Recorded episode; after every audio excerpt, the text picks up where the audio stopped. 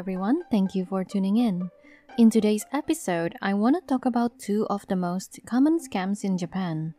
Since the number of scams reported is on the rise, I thought now would be a good time to cover the subject. Everybody is familiar with scams. If you have access to the internet, you have most likely received an email from a Nigerian royalty claiming to be in trouble and wanting you to hold on to his money. I've also received emails from wealthy billionaires who have no successors or offsprings to pass their wealth to. So they decided to pick a random stranger on the internet. Hey, we've got no kids. Do you want our $56 million? Just give us your bank details and it's all yours. Says no one ever. Fast forward to Japan, I have yet to receive any email from members of the imperial family claiming that they need someone to keep their millions of yen worth of treasure. Sometimes I do wonder what would happen if you reply to those weird emails. It could be fun, or it could be dangerous. In Tokyo alone, even though the number of fraud cases have decreased, the amount of damage has actually increased. Last year, the total damage amounted to 6.7 billion yen, and that's only in Tokyo. There are two popular scams that I find especially interesting. Recently, in 2022 to be more exact, a 65 year old Japanese woman fell for a scam. She fell head to toe into the arms of a self proclaimed Russian cosmonaut. Yes, you heard that right cosmonaut. Apparently, it's what Japanese calls romansu sagi, or romance scams. Scammers may create fake profiles on dating websites or social media, pretending to be someone they're not to establish a romantic relationship. They may then ask for money under the guise of an emergency, promising to pay it back later but never doing so, obviously. So basically, like a gold digging catfish. The victim lives in the Shiga prefecture, and she got connected to the scammer on a social media website before they started chatting on LINE messaging app, which is a Korean based instant messaging app that is super famous in Japan. The scammer, as police reported, professed his love for the woman and even proposed marriage multiple times. In one message, he said that saying I love you 1000 times would not be enough but I will keep telling you how much I love you. What a phony. Although, I feel this way about my dogs. They're the only ones I would profess my love to. If somebody wants to scam me, they'll just have to dangle a puppy in front of me. Anyway, back to Sir Cosmo Naughty Naughty. Like a typical knight in a shining spacesuit, he claimed that he needed money for his spaceship to take him back to Earth. He really should have contacted NASA first for that. Sending someone to space on a one way ticket sounds like they want you to get lost, literally. Remember, the right phrase is to the moon and back. And back. Well, anyway, back to the story. Eventually, the woman believed him and sent him a total of 4.4 million yen. To be fair, he used the image of an actual Russian cosmonaut and dropped big names like JAXA and NASA. Still, if a Russian astronaut started chatting with me online day and night, I'll be a little concerned. Dude, you're in space. Don't you have, like, you know, space to study? I'd be disappointed if I learned that astronauts were writing love poems up in space and still had enough time to hit on strangers on Instagram. From around 2018, cases of international romance fraud began to be reported in Japan, and since then, the number of victims has increased significantly. I myself have received several direct messages on my Instagram most of the scammers have been Chinese or have Chinese names, and right off the bat, they would say, Oh, you're so beautiful.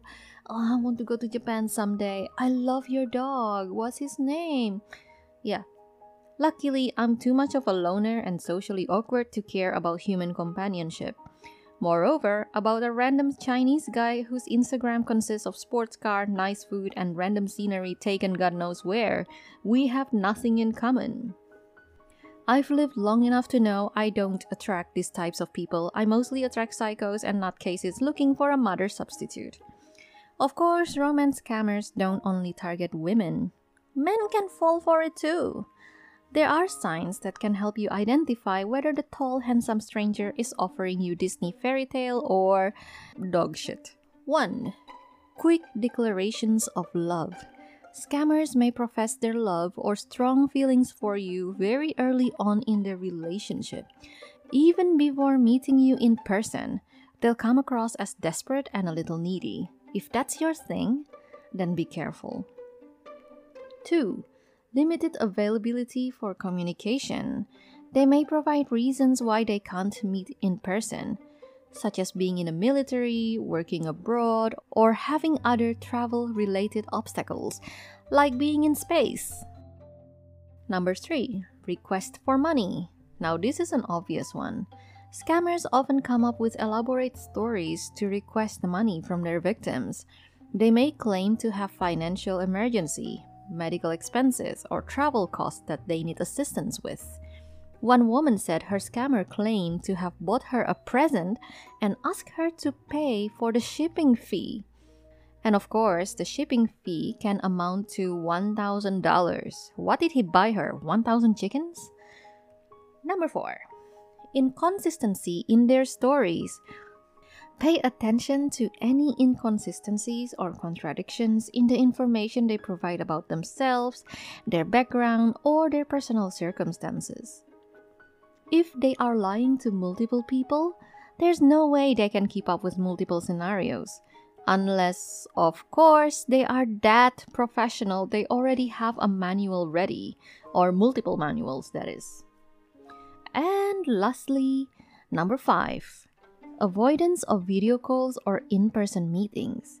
If the person always finds excuses to avoid video calls or meeting face to face, well, that's always a red flag anyway, scammer or no scammer.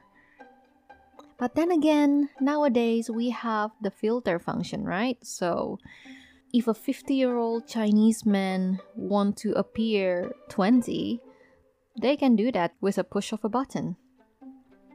Technology is kind of scary, no? To be honest, I feel kind of sorry for the woman.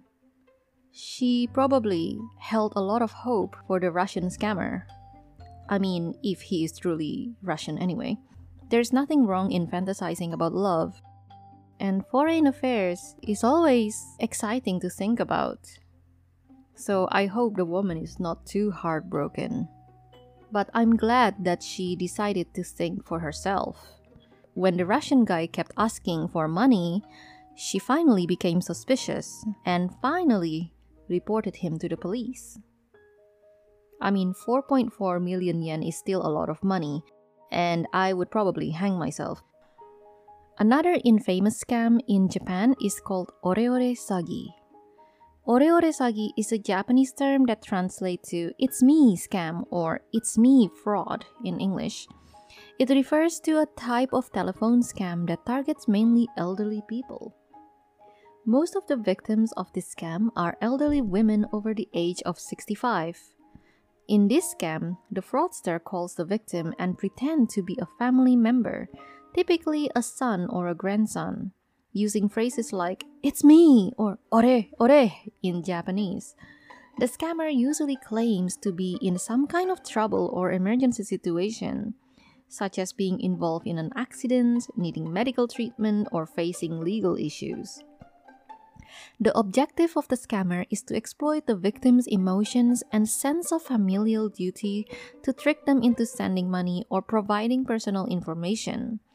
They often use tactics like pleading, creating a sense of urgency, and insisting on secrecy to prevent the victim from verifying the caller's identity. Expert Oreore scammer may do a background research on the family beforehand and try to imitate one of the relatives' voice to make themselves sound more convincing. But even if their voice sounds different, they can simply say, Sorry, I have a cold and my throat is really sore. And bam, just like that, you pass the voice check. There are a few common scenarios that Oreore Sagi scammers use. One scenario kind of goes like this Help me! I lost a bag that had the company money in it. I need the money by the end of the day. Can you help me? Mm, I'd like to help, but I don't think I can do that in such a short time. Please, if I don't have the money, my boss will fire me. I'll be in big trouble. Hmm, I, I guess that's true. If the bank asks you why you need to withdraw the money, just tell them you need it to pay for house repair or hospital bills. Hmm, okay, uh, I'll have the money ready. Thank you so much. I can't meet you right away because I have to file a report to the police, but my colleague will pick up the money on my behalf. And the deed is done. The scammer gets away with her crime, and the victim is left dazed, confused, and a few million yens poorer. At the end of this episode, I will include the recording of an actual phone call between a scammer and his victim. Unfortunately, it's in Japanese and I'm not confident enough with my translation skills. So, if you have any friends who speak Japanese, please ask them. Even though the scam sounds ridiculously simple, there's been a lot of victims. Most recently, an elderly woman in her 80s was robbed of 3 million yen in cash. The suspect, Yuichi Yagawa himself, was in his 50s and he wasn't working alone. He conspired with other people and each of them played a convincing role. One acted as a doctor and the other as the victim's son's boss's younger brother, something I would definitely find suspicious. To persuade the woman and create a sense of urgency, they pretended to be calling her from the hospital telling her that her son was in critical condition and that some payment was due. I don't know where you are, I don't know what your situation is, but please prepare 1 million yen or your son might die. We have to treat him immediately. He's vomiting blood. And of course, such a sentence would freak any mother out. Hearing your kid in such a dire situation would be a straight punch to the ovary. Since I come from a psychology background, I find it interesting that some people are more vulnerable to being scammed than others. Apparently, there are traits that may make you an easy target of scams, according to a Japanese article. Interestingly, they use characters from a popular anime series called Doraemon to illustrate these traits. For those of you who are unfamiliar with Doraemon, it's basically about a robotic cat named Doraemon who travels back in time from the 22nd century to aid a young boy called Nobita. So here are the traits of easy praise according to the research. Number 1. People who think they can't be deceived like Gian, which is one of the characters in Doraemon. Gian is always so confident in his perception so naturally, these kind of people, they never really think about scams.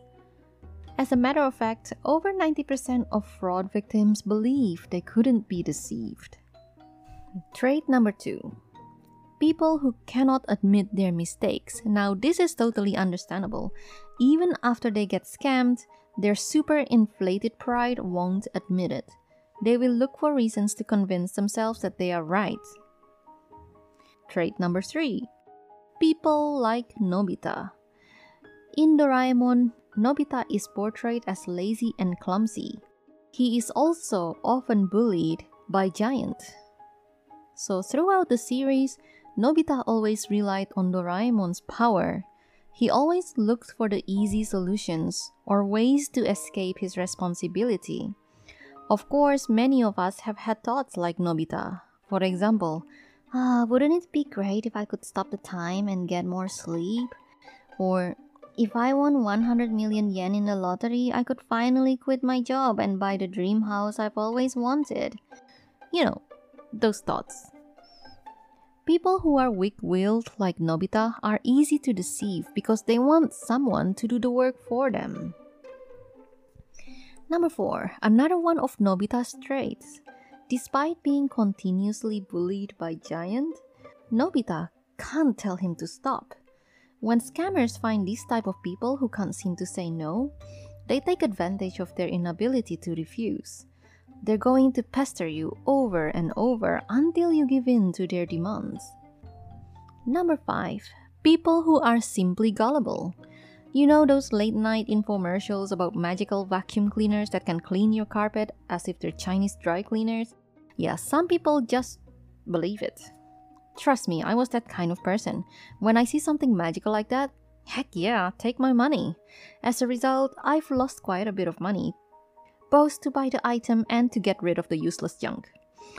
Of course, I'm more sensible now, I'd like to think. If anything, I approach magic with extreme caution. Sorry, kids, there is no such thing as magic. I mean, making your life easier type of magic. But you guys can keep believing in Santa Claus. Number six, people who love spiritual things. I'd say I find spiritual things fascinating, and I definitely don't want to mess around with black magic. I'm not the kind to buy omamori or good luck charms every year, but if a series of weird misfortunes happen in a row, I'm the type who will think, you know what, maybe it's time to call a priest. I mean, what have you got to lose? Still, extreme believers are willing to pay a hefty price for a piece of rock, if that rock was said to have healing powers. Number 7. Suneo type of people. In Doraemon, Suneo is the arrogant one. He is constantly seeking approval from other people. He is portrayed as a little vain and a sucker for compliments. If you are like Suneo, scammers will compliment you non-stop and build your confidence way up. Once they get you addicted to their compliments, you are more likely to fall for their scams and buy a $5,000 time traveling machine. Number 8. People who want to appear nice to everyone, and I think many Japanese possess this particular trait.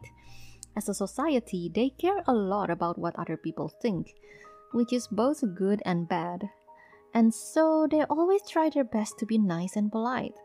So, to avoid being disliked by their scammer, they might give in. These are the main characteristics of people who are easy to scam.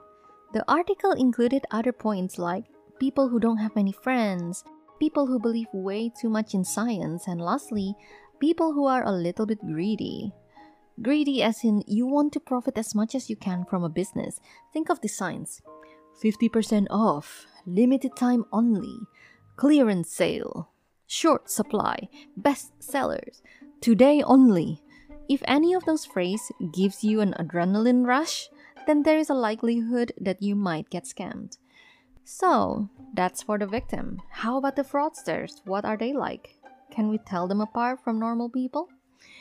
According to statistics published by the Tokyo government, more than 80% of the people arrested for special fraud in 2022 are young people in their teens or 30s. Seriously, what's wrong with them?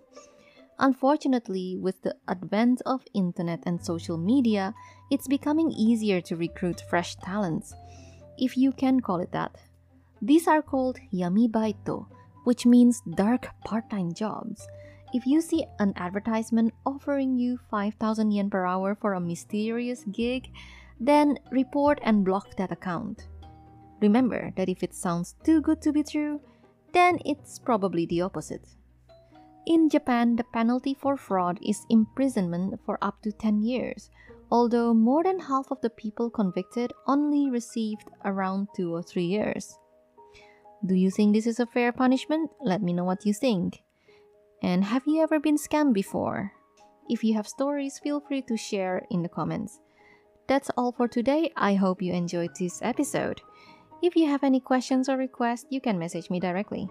今日はありがとうございました。また次回お会いしましょう。バイバイ。